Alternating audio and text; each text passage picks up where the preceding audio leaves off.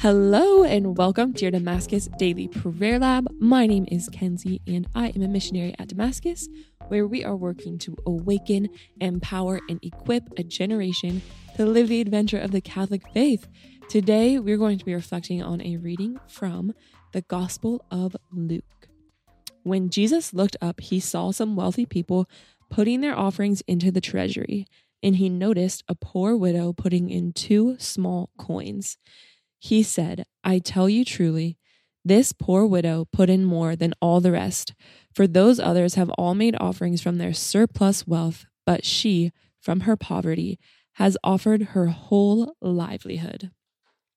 This gospel reading is a short one, but it's so powerful. And I mean, every gospel has something to teach us all, but has so much to teach us in what we give and how we give and the disposition of our hearts as we are giving to the Lord. So let's just pray together a quick prayer that the Lord would make something in this reading stand out to us. Lord, we know that you see into our hearts and that you know those areas where we are giving you everything we can in those areas where maybe we're holding back.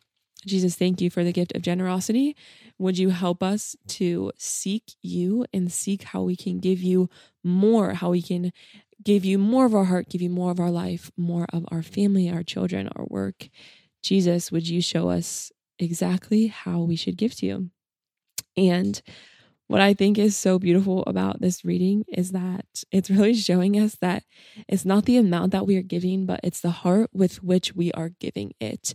That the Lord is looking around, Jesus is looking around the temple and he sees like what everyone is giving, and he points out this widow who, to the outside eye, to the onlooker, doesn't quite have much to give. She only gives these 2 small coins.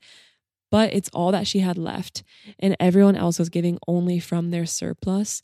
And the Lord desires so much more than just the extra. He desires so much more than just those few leftover couple minutes we have when our morning routine is finished. And he desires more than just the couple extra dollars we can throw in the basket at church, right? He desires for us to give him all that we have left. He wants our whole life. And in this reading, I think it's so beautiful that Jesus is not casting judgment. He's not pointing, he's not calling out, "Oh, you're not giving enough. You're not doing this. You're not doing that." But he is seeing this widow in her poverty, in her poorness. And he is saying, "You are giving so much more than everyone else here.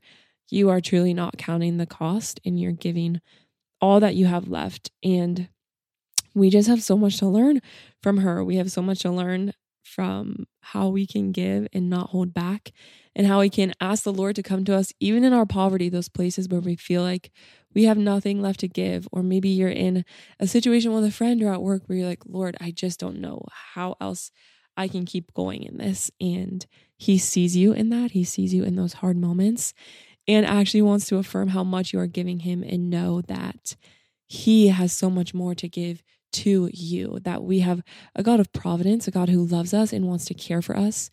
And when we give with an open heart, when we hold nothing back, he holds nothing back in return.